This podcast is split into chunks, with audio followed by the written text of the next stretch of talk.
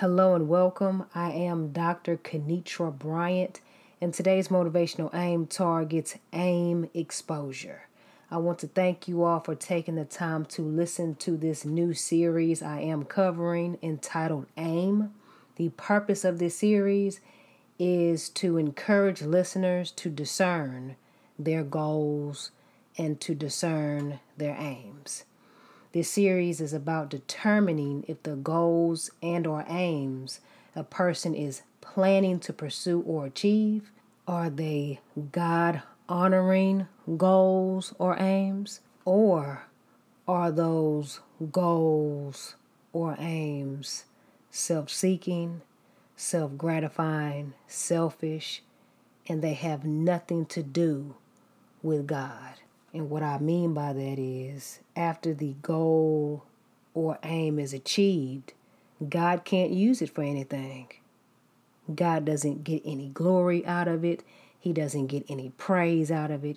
He doesn't get any honor out of it. A person might say, oh, I thank God for this.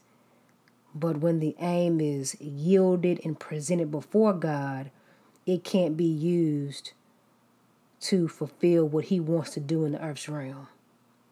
It has nothing to do with his plan. It's something that somebody did. They wanted God to bless. They achieved the aim. It was self-gratifying, self-seeking, selfish. And after it was achieved, after the goal was acquired, after the goal was obtained, when a person really looks at the goal, from every angle they see, God can't do anything with this. And God is saying the same thing. It's, I, I can't do anything with this goal. This wasn't a goal that honored me. And this goal I can't even use within my kingdom. This is a goal that Satan can use in his kingdom, but I can't use it over here. And that's the purpose of this series, to look at and discern what goals we are really pursuing, what aims we're really striving after. Are they God-honoring goals, or are they self-seeking, self-gratifying, selfish goals? That's the aim for this series. Now, as we go through life's course, it's important to seek the goals God wants us to seek. It's important to run after the God-honoring goals and or aims God places in our hearts. And we should do that with confidence, knowing that God has great thoughts and ways for each of us. And that includes the aims and the goals we pursue. In Isaiah, the fifty-fifth chapter, in the eighth through the ninth verse, our Heavenly Father tells us, "For my thoughts are not your thoughts, neither are your ways my ways, says the Lord. For as the heavens are higher than the earth, so are my ways higher than your ways, and my thoughts than your thoughts." And I want to read that same scripture, Isaiah the fifty-fifth chapter and the eighth through the ninth verse. I want to read that in the Message translation. I already read it in the Amplified translation, but now I'm about to read it in the Message translation, and that is Isaiah the fifty-fifth chapter in the eighth through the ninth verse. And this is what it says. "I don't think," this is God speaking to us, "I don't think the way you think. The way you work isn't the way I work." God's decree. "For as the sky soars high above the earth, so the way I work surpasses the way you work, and the way I think is beyond the way you think." And as you can hear that, and when you read it on your own and you see it for yourself, you understand that our Heavenly Father has great plans for us. God has great desires for us to fulfill. God has great aims for us to enjoy and achieve. But it's up to us to trust that what He has for us is going to come into our lives His way. Psalm the thirty-seventh chapter and the fourth verse lets us know that when we delight ourselves in the Lord, He will give us the desires of our heart. And this is not only true for the manifestation of our desires being seen, and we can receive our desires in a tangible form or a tangible way, but this promise from God is also true for the desires being placed in our hearts from the beginning. So let me read it again. It says, delight yourself, delight, seek after, run after God, delight yourselves in the Lord, and he will give you the desires of your heart. Delight yourself in the Lord, and he will give you the desires of your heart. If you run after God, you seek God, God will give you the desires that he wants you to fulfill. And whatever God gives you is better than what you could ever think of for yourself. God knows how to place desires in your heart for you, where you want those desires to come into fruition. And then God promised that when we delight ourselves in him, he will give us the desires from seed to harvest, from the thought to the tangible form. But we have to delight ourselves in him. Delight means to seek him, love him, obey him, keep him first place in your life and all things. Worship him in spirit and in truth, as outlined in John the fourth chapter and the twenty-third verse. That's our part. In order for God to give us the desires of our heart, the condition is delight yourself in him. Delight yourself in him, and he will give you the desires of your heart. That's our part. But what tends to happen is people, some people, they get impatient, they get distracted, and they want their desires fulfilled now. And instead of allowing God to bring their desires to them the way he wants to, because remember, what did Isaiah the fifty-fifth chapter in the eighth through the ninth verse say? It says, I don't think the way you think. This is God talking to us. I don't think the way that you think. The way you work isn't the way I work. God's decree, for as the sky soars high above the earth, so the way I work surpasses the way you work, and the way I think is beyond the way you think. And going back to my point, you have some people, they don't do their part in delighting themselves in the Lord. They get impatient, as I just stated. They get distracted. They want their desires yesterday. And instead of allowing God to bring their desires to them the way he wants to, we or people, they end up getting ahead of God, doing things the way that they think is best, and they set themselves back. And that can happen because doubt can come in a person's mind, and a person can feel like, oh my goodness, it looks like everybody is getting their desires fulfilled except me. It looks like everyone is achieving their aims except me. Why are things taking so long? Things aren't moving the way that I want them to move. Nothing is changing. I don't see progressive steps. I don't see A, B, C, D, E, F, and G. I don't see that.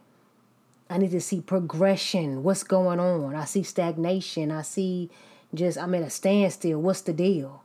I want what I want now. I feel like I'm being set back. What is the deal? Oh, I'm going to go do it my way. Now, when that happens, the person who is trying to have their aims fulfilled, if they don't allow God to do things his way without even knowing it, especially if they've been saying things out loud, complaining, comparing themselves to people, saying negative things, as I just mentioned. Oh, well, why is it taking so long? How you get your stuff done and not me? Oh, I'm going to go do it myself. This is taking too long. Where is God anyway? Oh, goodness. It took you like two days, but it's taking me like two months.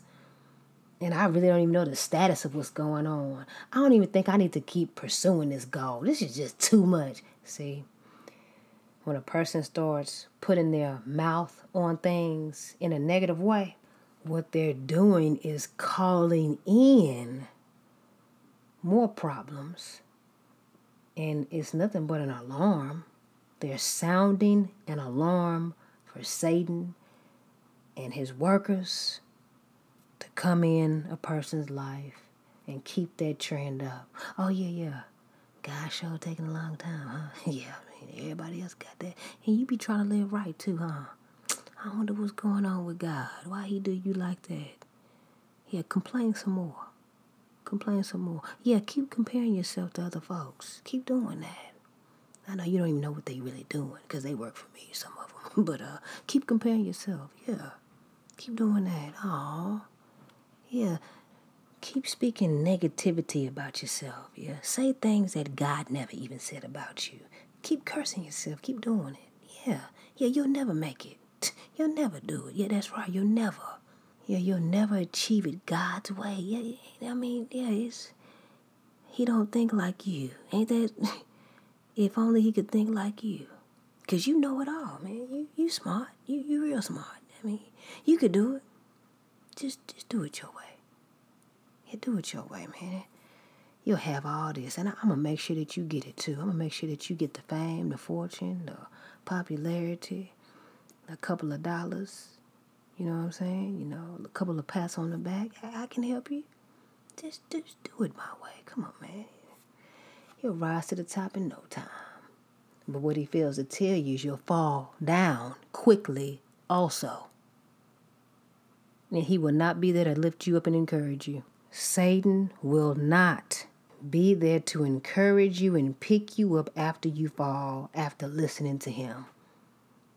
His aim is to kill, steal, and destroy. He's not going to come and say, hey, you down, you in that pit. Let me go, give me a hand, let me help you up. Let me, no. He'll see you down, and his goal is to destroy you when you're down.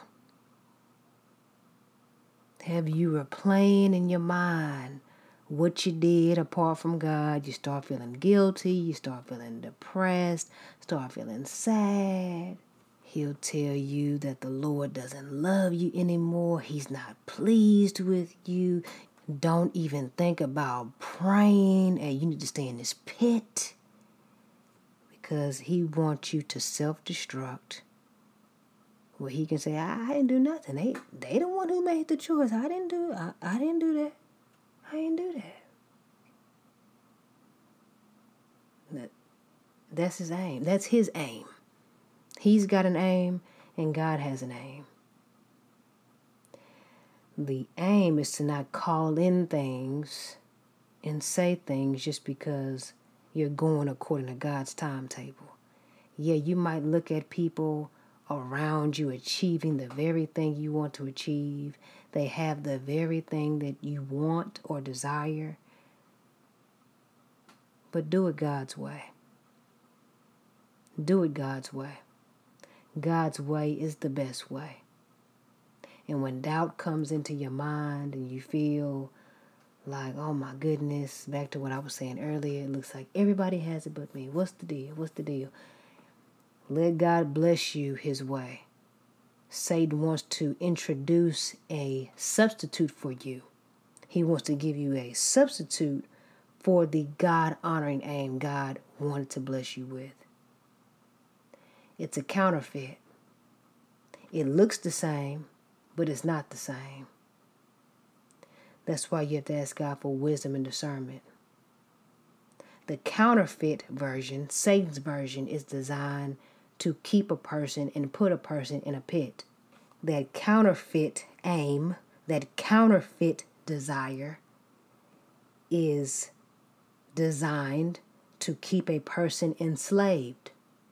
Don't forfeit God's original for Satan's counterfeit or Satan's substitute. Don't do it. Don't do it. The aim is to do things God's way, even if it doesn't make sense. And we already know we're not going to, or we might not understand it at first, because God told us clearly in Isaiah, the fifty-fifth chapter, in the eighth through the ninth verse, that his ways are not our ways. The way he does things is not the way we do things. The way he thinks is not the way we think. The aim is to fulfill and achieve your God-honoring goals God's way, even if people look like or it appears that people are accelerating past you. Do it God's way. God's way will always have you on top and never the bottom. God's way will always have you above and never beneath. In any situation, that's how it goes. See, Satan wants to give you something, and then if a person takes what Satan is dishing out and offering them, pretty soon, because it's going to happen, anything somebody took from Satan, they will detest it, they will hate it, and they just want to get back on God's way and route of doing things. When a person is sincere and they really, they possibly messed up, they probably have some regrets, they love the Lord, they're not perfect, but they're aiming towards the target of a God-honoring relationship with God the Father, God the Son, Jesus, and God the Holy Spirit. If they've done anything where they got off of God's track, God's target, and if they picked up Satan's counterfeiter, Satan's substitute, they don't want it. They don't want it because it comes with hidden fees and hidden cost, hidden problems. That's just perpetual. It just doesn't stop. It doesn't stop. All because a person invited that in and allowed and really gave Satan permission to come on in and do what he was going to do. He's a liar. He's not going to tell you, hey, if you accept this, I got a whole plethora of trash I'm bringing to you too. He's not going to do that. He's going to say, oh, this trash is really a treasure. You just got to look at it this way, you know. Just turn off the light so you can see. You can really see it in the darkness. He's a liar.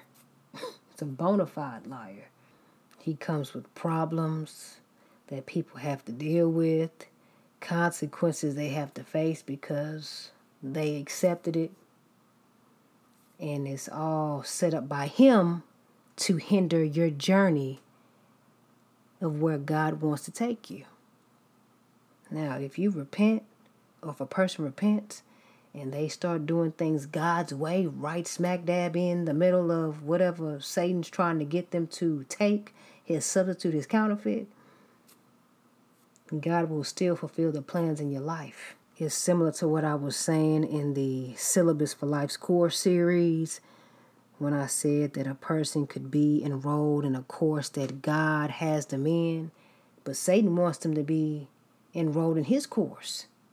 And let's say a person is like, oh, you know, I want to go to that class because it looks like it's easy. It looks like everybody making A's. It looks like everybody's having fun.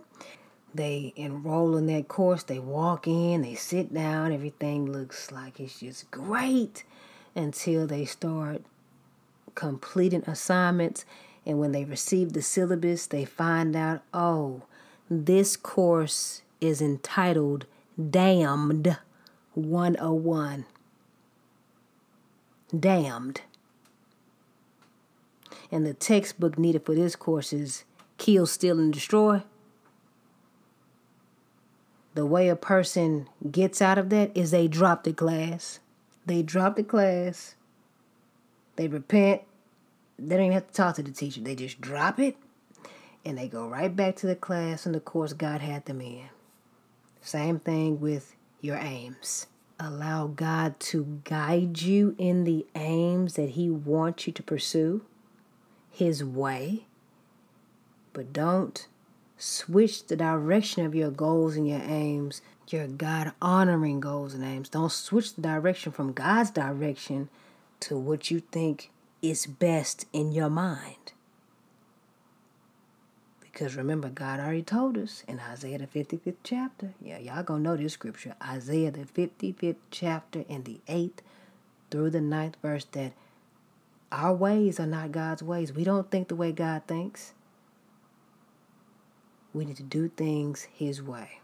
Now, sometimes while we are pursuing aims and goals, a person can say all day long, I'm doing this for God. I'm doing it for God. This is a God-honoring aim. You know, God's going to get the glory and the praise. I'm going to magnify God with this aim. Then as that aim is going towards that target of success or achievement, some things happen where that aim is exposed. The aim is exposed where it's not really a God-honoring aim. It's a selfish aim. It's a self-gratifying aim. It's a self-seeking aim. It's a destructive aim. So it's important to be honest about what a person is really aiming towards and the purpose of that goal, that desire, that aim. What is the purpose of that? Because as I mentioned earlier, all of our aims, all of them will be exposed. I don't care what people are trying to say and what they're trying to do, how they're trying to cover up their aims as if their aims are helping the community or helping people or it's the best aim, you know, I'm keeping God first in it. If a person is lying about their aim, the aim will expose the person. The aim will. The aim will expose the nature of the aim, the intent of the aim, the motive of the aim, and the aim will reveal and expose the heart of the person seeking to have that aim fulfilled. Let me give you an example. Real life occurrence, okay? This happened some months ago, almost a year ago from the day I'm recording this. I went to a doctor's appointment, and normally this doctor, she does not have a lot of patients outside in the waiting area. I've never gone to this woman's office, and it's been packed the way it was this day, but apparently this had to happen because this has everything to do with this motivational aim. So I had to see some to share it.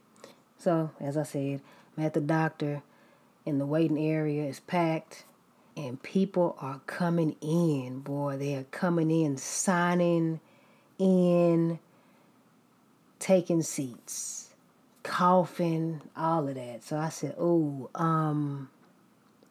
I went to the front, told the secretary receptionist, yeah, when it's my turn, I'm going to be outside. So you can call me or just open up the door, but I'm going to be outside. Uh-uh. So I step outside. I'm standing by a column, and I'm on the phone, you know, looking up stuff online, just trying to preoccupy my time. Some time passes. A woman comes outside where I am also. And she's standing on the other side of the column of this doctor's office outside.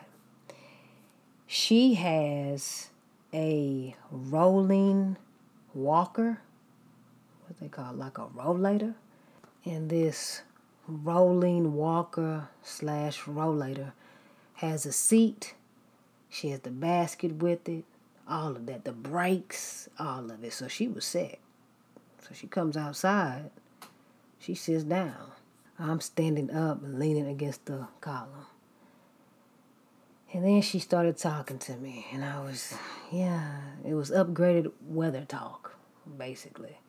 And that's exactly how the conversation started. She said, oh, it's pretty windy today, isn't it? And I hit her with the, yeah, mm-hmm, windy. And then she says, oh, it's so crowded in there today, isn't it? I wonder what's going on in there. She don't never had that many people in there like that. And I responded with, yeah. And then she says, I wonder what the doctor was thinking. What was she doing? You know, making all those appointments like that where everybody on top of each other.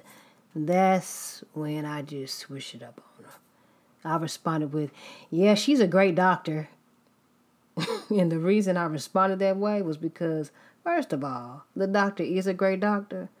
And second of all, uh, you know, you're not about to get me caught up in anything you have going on where you're messing up my relationship with the doctor. So I'm not going to engage with any of your complaints. Even if you are just trying to make small talk, if you're trying to complain on the sly, I'm not, no, I'm not forward. I'm not complaining with you. I'm not calling that in. Because what some people do, yeah, they do weather talk, they do small talk, they start complaining. But let's say she gets called into the office before me. The doctor sees her before me. And she says, yeah, I was talking to a girl outside. She said, um, she don't know why you did this, why you did all this overbooking. She was out there talking about you. See, people do trash like that. So I just shut that trash down immediately. And that that's just what I do. So when she said, yeah, I wonder why she did, I just said, yeah, she's a great doctor. And the way she looked at me after I said that, it confirmed that she wanted to take this conversation of small talk, upgraded weather talk, to a whole different direction that I wasn't even trying to go. I wasn't doing it. I've been to too many doctor's appointments. I've been through too many things in life where people play games. They play games in the waiting areas of life as if that's the place for a competition, and they're just going to start some trash to make them, I guess, feel and look like they're on top. Uh-uh. No. Uh-uh. Uh-uh. I wasn't playing. I have too much favor with this doctor, and you're not about to mess that up. Okay? So when I hit her with, yeah, she's a great doctor. She, uh, yeah, she, she is a great doctor. You right. You right. She a great doctor. And then she immediately went into detail about her ailments and her condition.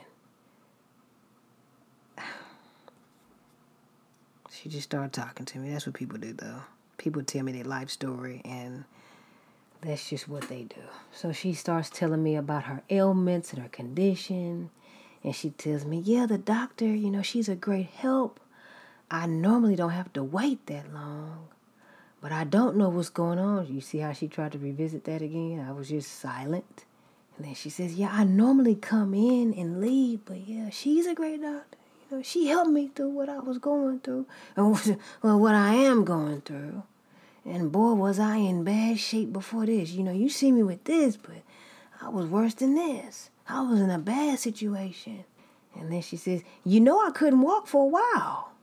And I said, oh, I, I didn't know. She said, yeah, I, I couldn't walk. And I'm on this walker now, but I couldn't walk. I couldn't even feed myself. I just started driving two months ago. My brother gave me the okay to do so. Now, this woman was about seventy plus years old. Okay? And then she started telling me about how she was going through physical therapy and how she made strides. And the doctor whose office we were at, she said that doctor was a key part in her recovery process because she was the one who hooked her up with certain specialists and all of that. And I tell her, oh, yeah, that's good. That's good that you on the road to recovery. That's, that's a blessing. That's good news. And then she started telling me how she ended up in this situation where she had the walker and she couldn't walk and she couldn't feed herself, and why she needed the caregivers and the specialists and all of that. She told me. Now, before I tell you what the woman said, and before I share this, I want you to listen to what the woman shared with me. Listen to what she shared with me. And in a few minutes, well, with me, it's going to be some minutes, you'll see how this woman's account in her life with her physical condition, how it focuses, or this story focuses on A I M exposure. Okay? But you have to listen to it. You can't get caught up listening to what I'm saying. And You can feel sorrowful if you want to. But I want you to look at how her aims were exposed. Now, what happened to her is unfortunate. But listen to what I'm trying to convey. The exposure of the aim. The exposure of the aim, okay? All right, so the woman says to me, yeah, she was working on a job where she has to, I guess, input data. And then she looks over reports and she wears a headset and she goes into an office. But when COVID hit, the company she worked at shut down. And the employees had to take computers home and log in and be in one spot of their house with their headset on.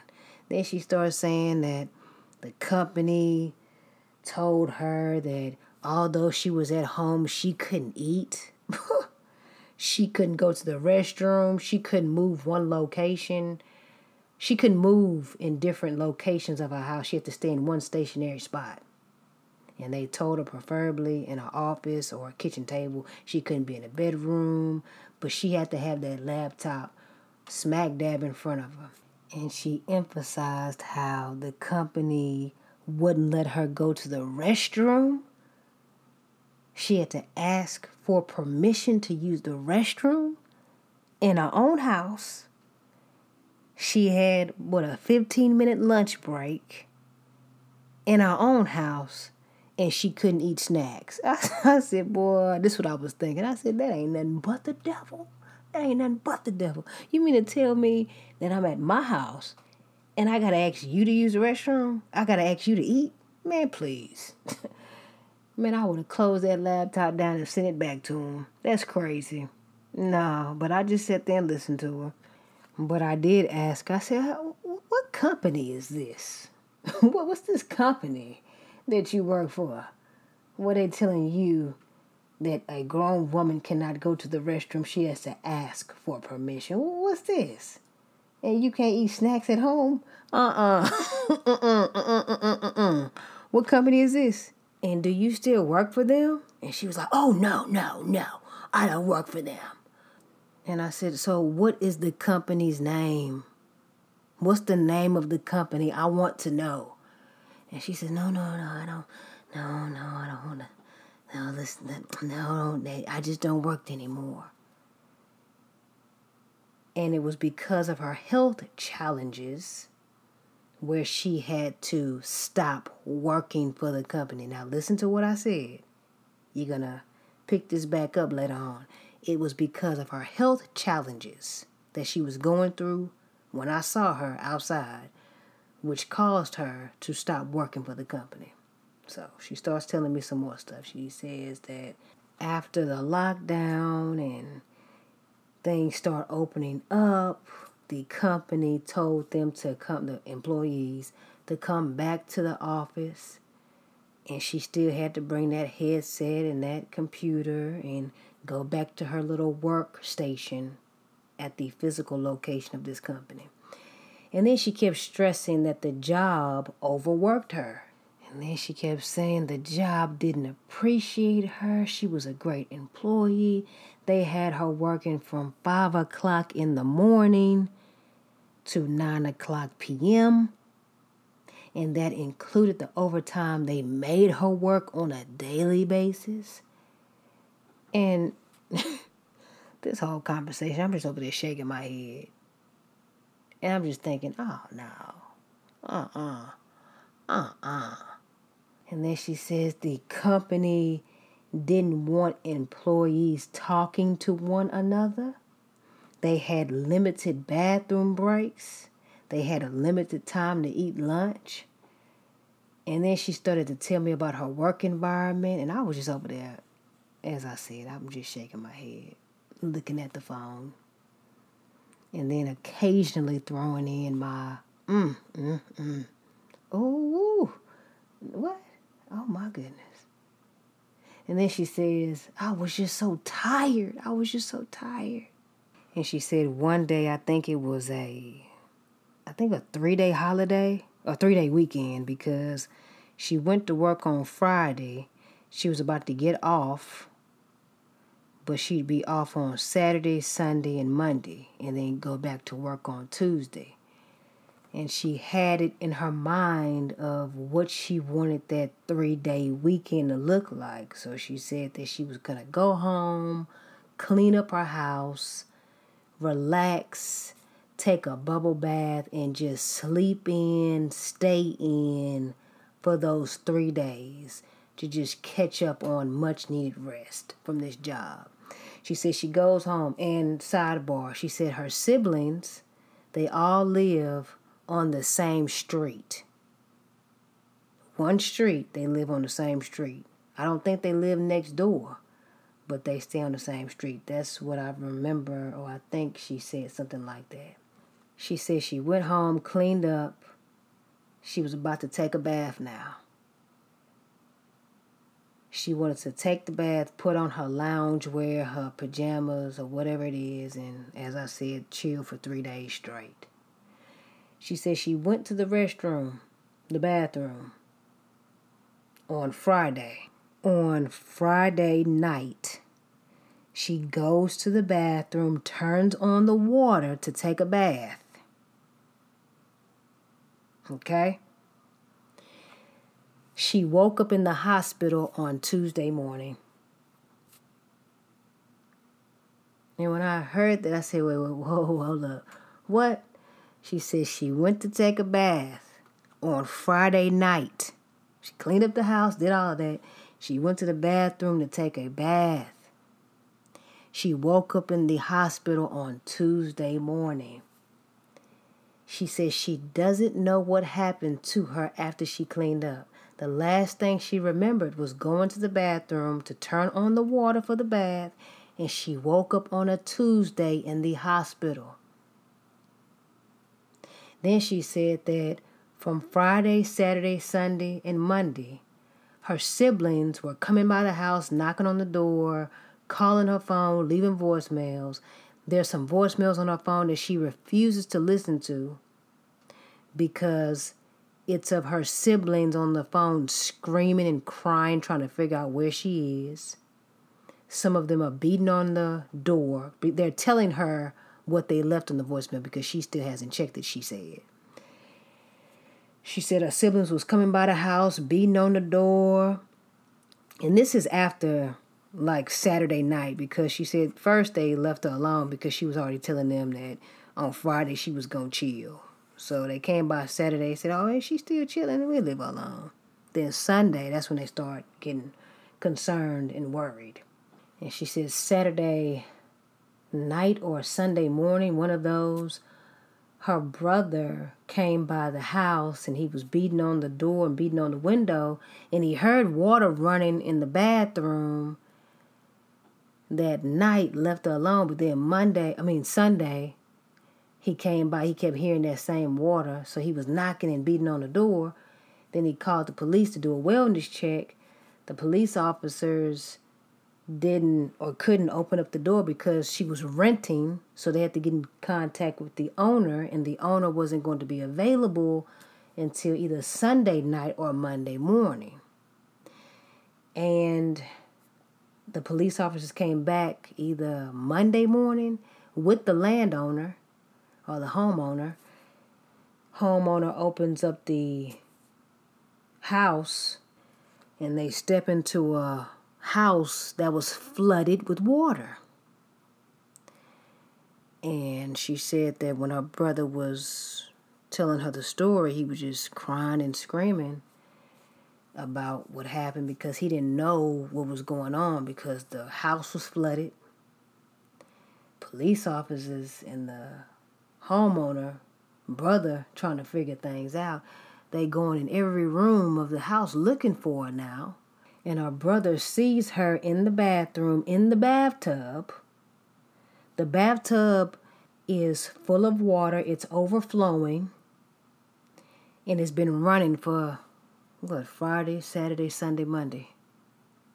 And she's laid out in the bathtub unconscious.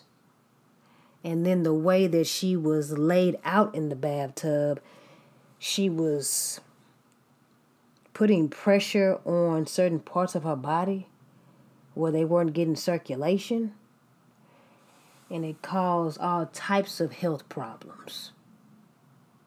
And then she said that she had a big gash, a big cut on the back of her neck. And she said, you know, the no circulation through her body, being underwater for that long period of time, not eating properly, stress, lack of sleep. She was just really going through it. And then she said on Tuesday, that's when she woke up. So as she telling me this, I'm looking like, oh my gosh, you know what I'm saying? I'm like, oh my gosh, I can't believe that happened. And I'm just looking at what she's telling me, and then I'm looking at where she is now, where she's walking on the walk, and I'm like, well, you really are making strides. You know what I'm saying? And then she says, yeah, I couldn't walk for months, and she couldn't use her limbs. She couldn't feed herself, as I said earlier. Then she was saying how that was an accomplishment, and now she was able to drive because her brother was not sure about her driving, but she said she could do it, so they let her start driving around the block, and then she was able to move up to start driving to her appointments, and she can go to the store, but she can't get a lot of groceries because she's still being cared for and watched. And I let her know, whoa, those are some great health strides and achievements. Now, if she would have just left the conversation right there with what she went through and how she recovered, I wouldn't be talking to y'all today about this story. And if I was going to tell you about this story, it would be in a whole different context with a whole different motivational aim. But then she proceeds to tell me that the job just was getting on her nerve. And I'm thinking about job, forget the job. If you're going through something like that, forget the job. What? But she couldn't leave that job alone. And then she says, you know what? My job didn't even send me a get well card. They didn't even send me a get well card.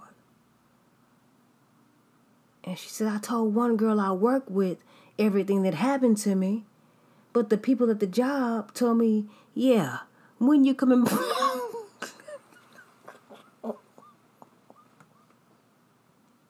Yeah, the people at the job asked her, when are you coming back to work? When are you coming back? And they emailed her that. And she's telling me this, and she's so upset. Why would they ask me something like that? Why would they ask me when I'm coming back to work? Don't they know what I've been through? And when she said that, I said, what? They asked you when you come back to work? And they knew you were in the hospital? She said, yes, they asked me when I'm coming back. And then they asked her, are you coming back to work? And she says, yes. So then she says, she goes back to work. Now, remember, she's being treated horribly based off what she's telling me and what I'm telling you. She goes back to work. She said the boss didn't even ask her how she was doing. They just told her, you know, yeah, when are you coming back because we need you? And she said they were so aggressive with her, they didn't care. And she said her siblings were telling her, do not go back to that job.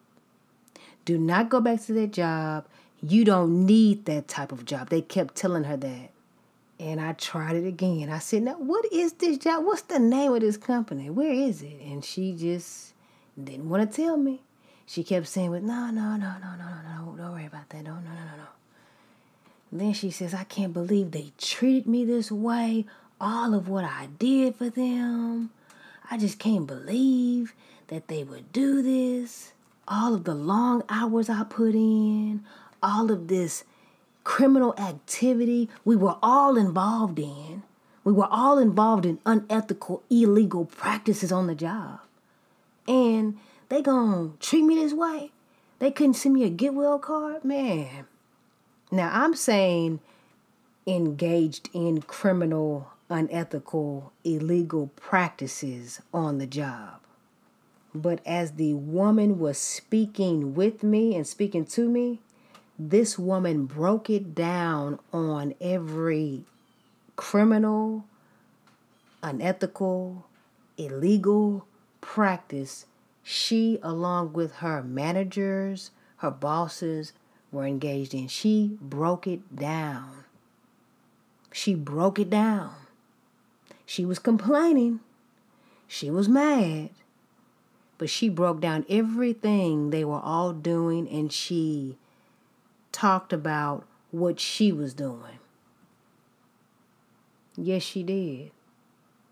And I asked her, I said, hold, hold up, so you mean to tell me that you were engaged in criminal, unethical, illegal practices on the job? That's why they had you? Or that's why you agreed to work from five a.m. to nine p.m. every day? That's why you were doing all of that overtime?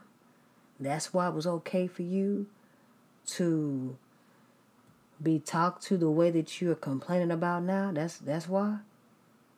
And she said, yeah, I mean, I was getting a couple of more dollars. That's why I did it. And that's why I did it, to get some more money. So I said, but you, you said you knew what you was doing was wrong? Oh, that's why you don't want to tell me the company name? Now, she didn't want to finish talking to me because I was just trying to get an understanding of, oh, hold up, that's what that is. And she says, yeah, but they didn't they didn't give me a get well card. I did not get a get well card, and nobody gave me no flowers in the hospital. I just I just don't understand. By that time, I had shut down. I said, oh, my, my. Now, it's unfortunate. I'm talking to y'all now. It's unfortunate that she went through all of those issues. It's unfortunate. It's, it's horrible.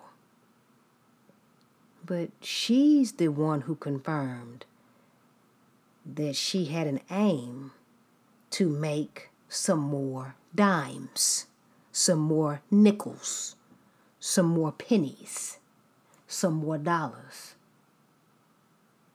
She stressed that.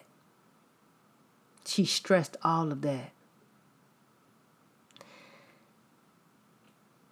Now, before the aim was exposed, it looked like, oh my goodness, this job, they so wrong. Why they do that to you? Oh, no, no, no, they shouldn't have did that to you. That's what it looked like. But then when she started conversing with me more and more, taking off those layers, I started to see, hold up, hold up.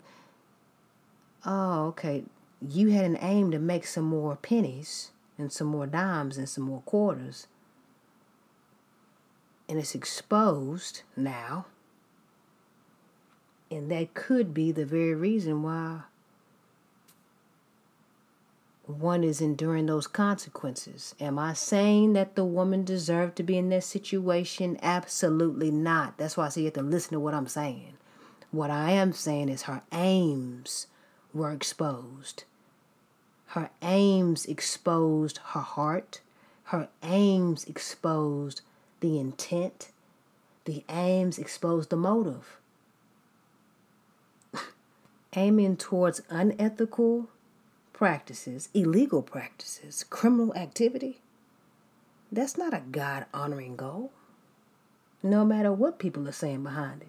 Even if they say, you know, I'm just trying to make some more money, doing wrong things so I can give God some money in the offering at church, that's still a wrong goal. God can't do nothing with that. He can't do nothing with that, but I can tell you somebody who can do something with that, Satan. But God can't do anything with that. That's why it's important to discern, are the goals and the aims I'm achieving or trying to achieve, is it a God-honoring goal where God can really get the glory and the praise?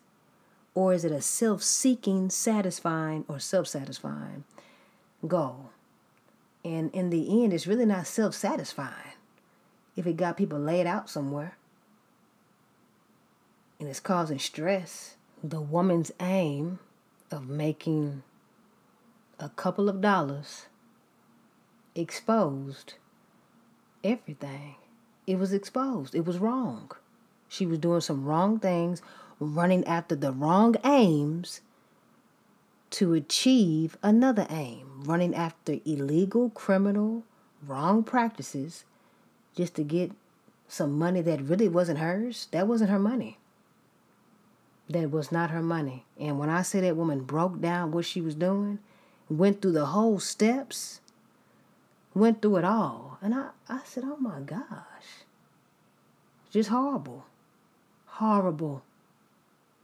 She knew what she was doing. The company knew what she was doing. That's why they were talking to her that way. She became a slave to an ungodly aim. That's how that trash happens. You do something that you have no business doing. You become enslaved to it until you break it and, oh, no, I'm done. I'm done. And she was still in it because even after going through the health issue, she, they ain't send me a Goodwill card. Man, who gives a rat? And she was considering going back to their job. But her siblings saw, uh, yeah, these aims you after, they're killing you.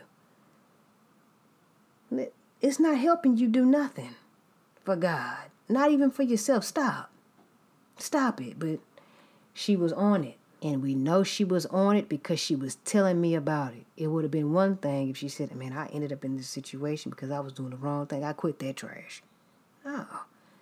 I don't know if she was looking for me to amen or co-sign on, yeah, you need to go to that job and get that Goodwill card and make them respect you. They'll never respect you because they don't respect themselves. They don't respect God. They don't respect the leadership in that company. They don't respect anything. They're not going to respect you. You are their flunky. It doesn't work that way. See, using that example, you can see how if we go after the wrong aims, it costs. There are consequences to every one of our actions, whether it be positive or negative, whether it be doing something God's way or not doing something God's way. That's how it goes. If we are not mindful, we could end up in a similar situation. It might not be a health battle, but it could result in a person being unconscious of their surroundings and the long-term effect it has on one's life and the lives of other people connected to them. Anytime we choose to run after and pursue aims that have nothing to do with God and nothing to do with what God told us to do, we might think we're running towards a goal, but in reality, we are really running away from God. That's why it is of extreme importance to allow your aims to be exposed with the light of Christ. And what I mean by that is God's word is a light. Jesus is a light. And Psalm the one hundred nineteenth chapter and the one hundred fifth verse states, God's word is a lamp to our feet and a light to our path. And John the first chapter and the fifth verse says, the light, which is God's word, shines in the darkness, and the darkness has not overcome it. God's word. See, light exposes any dark area and any dark aim or goal that God is not in.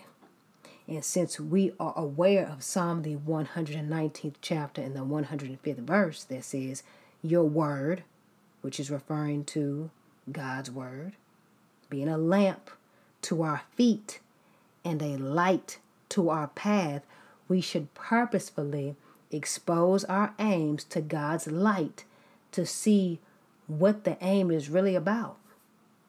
That's how you expose your aims, is you bring the aim underneath or have it revealed in the light of God. Will this aim please God? Is this an aim that honors God? Is this the aim God told me to do? Is this the aim God told me to pursue? Or is this aim to satisfy me?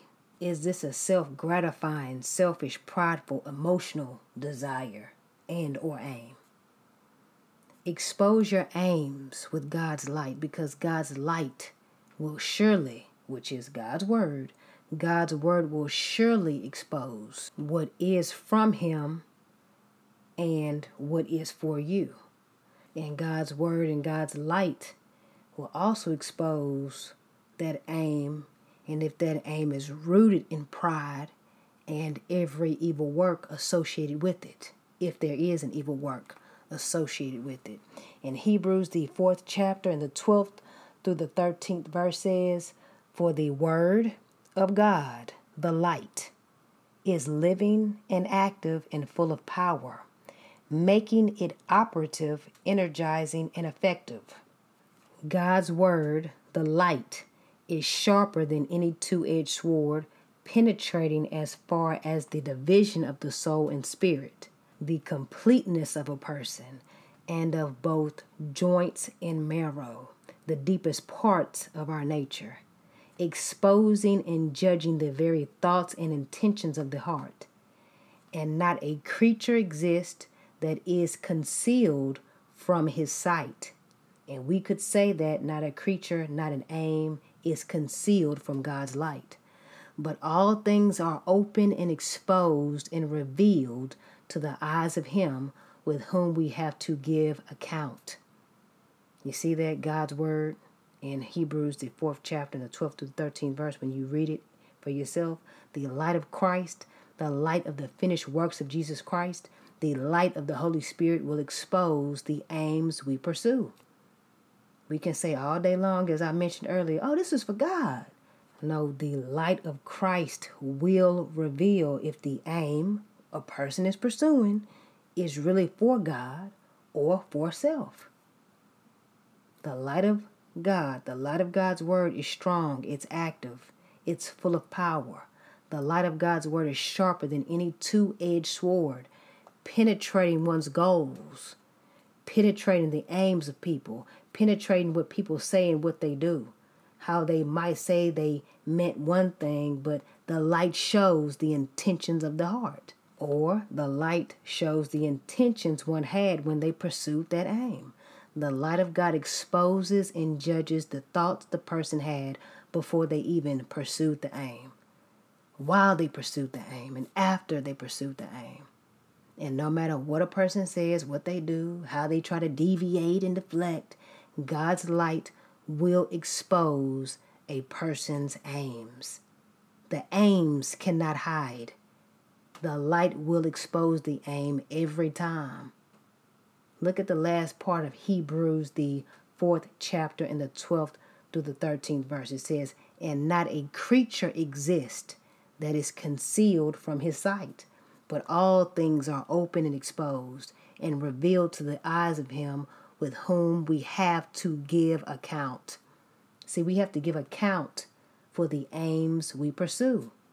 So it's best to expose them from the jump with God's light before we jump into things thinking that we can, okay, I can try to make this aim be something for God. No. Do it right the first time. Either pursue the aim if it's God honoring, or leave the aim alone if it's not. And sometimes leaving the aim alone could be, yeah, I'm doing this for self, but maybe God needs to help me refocus and pivot this goal to do things his way.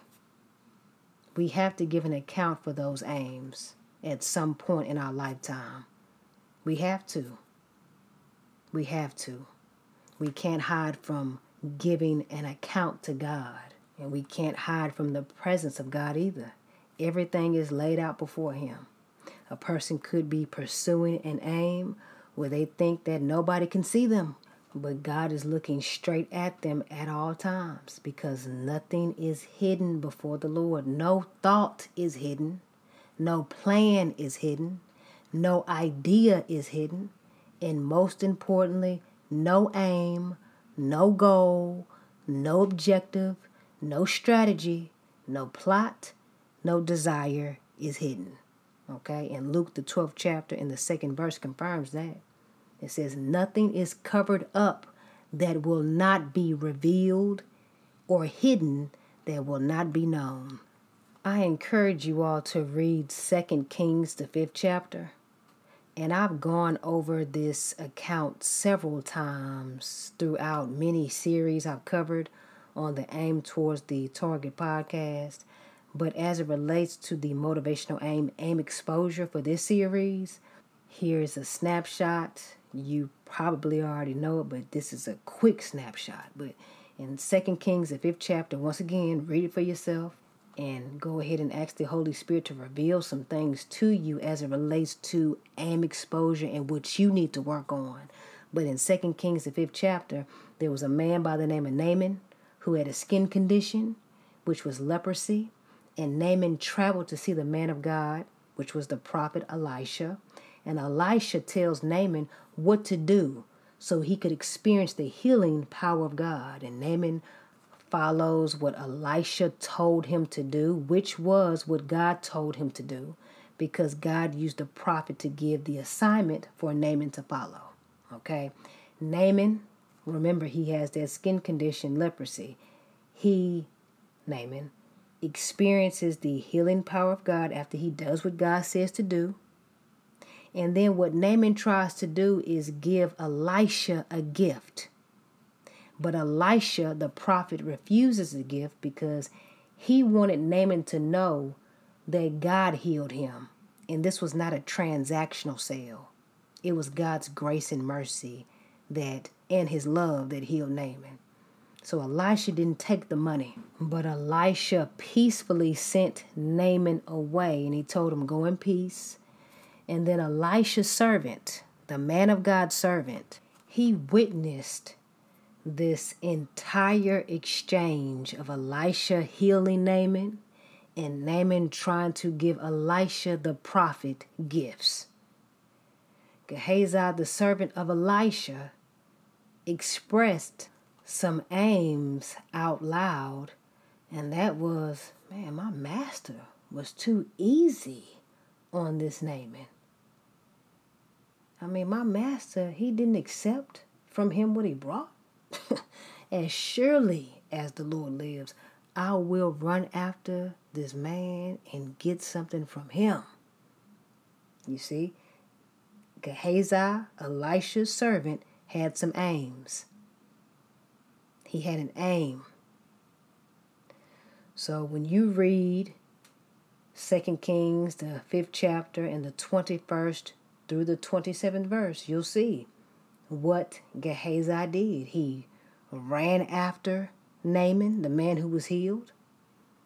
He lied to him and said, my master, referring to Elisha, the prophet, the man of God who turned away the money. He says, yeah, my master, you know, he told me to run after you. And he said, uh, go ahead and give me some money and some silver and some talents and some sets of clothing. Yeah, I need that because he trying to help some other people in a, you know, Young Prophets program. And he told me to come after you to get that. And then Naaman, not knowing that Gehazi had these aims that he was trying to fulfill apart from God, he just goes ahead and gives Gehazi these things. Because remember, Gehazi had some aims that were not God-honoring. We know they weren't God-honoring because the man of God rejected the aim from the jump. And then we know it wasn't God-honoring because he did it behind the man of God's back. And then we know it was not God-honoring because he had to lie about it. God's not in that. But he ran after his aim. In his mind, he achieved his aims. He got what he wanted, his way, in his time. But when you read Second Kings, the fifth chapter, and the twenty-first through the twenty-seventh verse, when you jump to the twenty-sixth verse, Elisha, the man of God, tells Gehazi when he comes back to him, because Gehazi went to go hide all of these aims. He went to go hide it, but it was exposed. The aims exposed him because the man of God says, was not my spirit with you when the man got down from his chariot to meet you?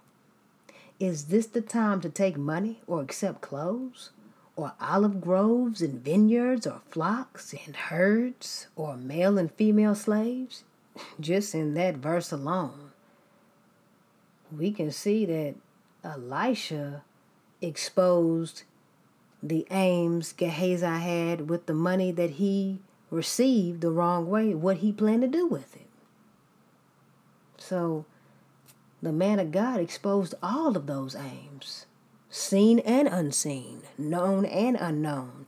You see how Luke, the twelfth chapter and the second verse, just pinpoints it all, where God says nothing is covered up that will not be revealed or hidden that will not be known. It was known.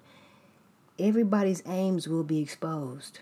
And then when you jump to Second Kings, the fifth chapter and the twenty-seventh verse, it says, Naaman's leprosy will cling to you and to your descendants forever. Then Gehazi went from Elisha's presence, and his skin was leprous. It had become as white as snow. Now, you just heard that, and when you read it, you'll see it for yourself. And then the Holy Spirit will reveal some things to you that I didn't even have time to show you that you're going through or that you know of. But you can see how Gehazi's aims were exposed. He tried pursuing something in secret, but it was exposed. Why? Because God's word is a light. God's presence is light. God exposes our aims.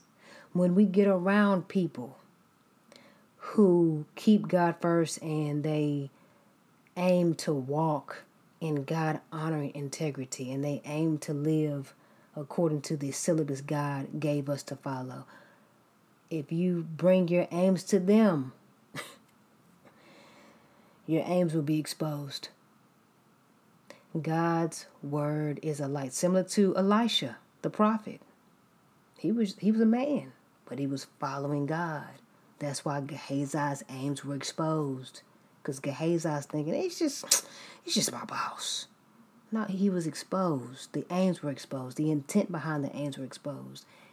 And he reaped a consequence for going after the wrong aim. God's word is a light that is sharper than a double-edged sword.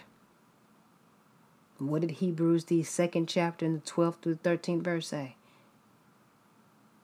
Read it so you can know. The beginning of it was, for the word of God, the light, is living and active and full of power, making it operative, energizing, and effective. God's word, the light, is sharper than any two-edged sword, penetrating as far as the division of the soul and the spirit. I'll let you read the rest. Luke, the twelfth chapter and the second verse, says nothing is covered up that will not be revealed or hidden that will not be known. And God's light exposes our aims.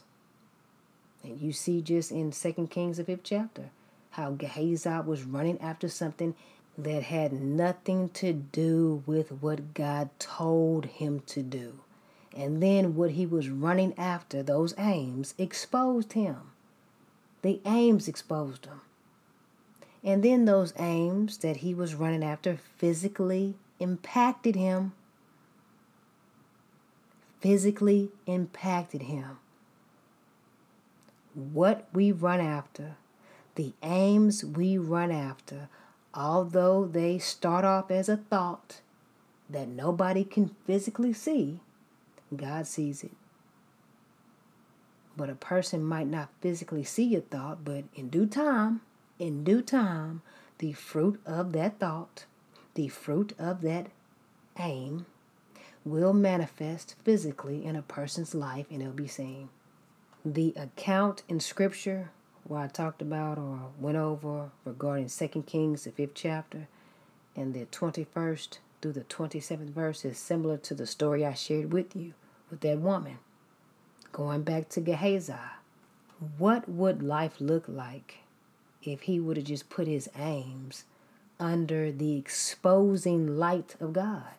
And if you think about it, Gehazi had to run away from God's light to go do or pursue or achieve his aim. I think I said something like that when we first started, when I first started talking. When a person doesn't follow and do what God says to do, they're running away from God, because the light was there for Gehazi. He was around the man of God. He was around God's word. He was a servant. But he wanted to pursue things his own way, and he had to run away from God. He had to run away from the light to do what he wanted to do, and it produced some things in his life that he really didn't want. He didn't want that. His family didn't want that. His community didn't want it.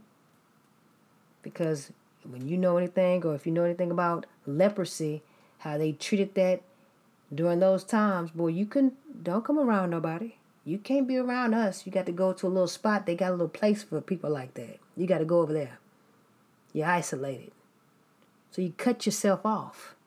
A person can cut themselves off and isolate themselves and put themselves in a box when they run away from God, thinking they're running towards something that means something, and it doesn't mean anything in the end. The aim is to pray to God about your aims and allow God. Give God permission to lead you to your aims his way.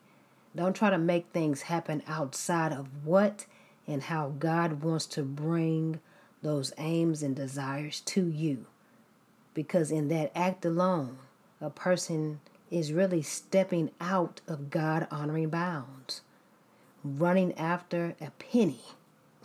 Just an example. Running after a penny only to get into a lifetime of debt. Lifetime of situations they can't get out of, things just falling apart. Nobody really wants that. Running after something only to get into a situation that takes a lifetime to even function in. It's just distorted outcomes. No. Allow God to bless you the way he wants to. Don't compare yourself to people. And people will do that. Oh, look what I got. Okay. I want to do it God's way. There's so much peace over here when you do it God's way. That's the aim with anything or any area of your life. Don't run after aims. That's the aim, to not run after aims that have nothing to do with God. Because when a person, look at Gehazi, you're running away from God to get to something that God is not in. God can't bless that. God can't bless that. God can't use that. He can't use it. And does it mean that God doesn't love a person anymore? Absolutely not. God loves us. He loves us no matter what we do. He might not love what we're doing, but he loves us. And he loves us so much that he sent his son, Jesus Christ, to die on the cross for our sins. And some of those sins are going after the wrong aims. So God loves us, but there are consequences to our actions. And remember, the aims will expose a person, and the aims will be exposed. They'll be exposed regarding the true nature and intent and motive behind the aim, okay? So aim to run after and pursue God-honoring goals. A few scriptures I would like to leave you with include Second Kings, the fifth chapter, read that. Hebrews, the fourth chapter, and the twelfth through the thirteenth verse. Luke, the twelfth chapter, and the second verse. Psalm, the one hundred nineteenth chapter, and the one hundred fifth verse. John, the first chapter, and the fifth verse. All right. Thank you for tuning in. Feel free to visit my website, Doctor Kenitra Bryant dot com. Enjoy y'all's day and remain encouraged as you allow the Holy Spirit and God's Word, which is God's light, to expose your aims. All right? Peace and God bless.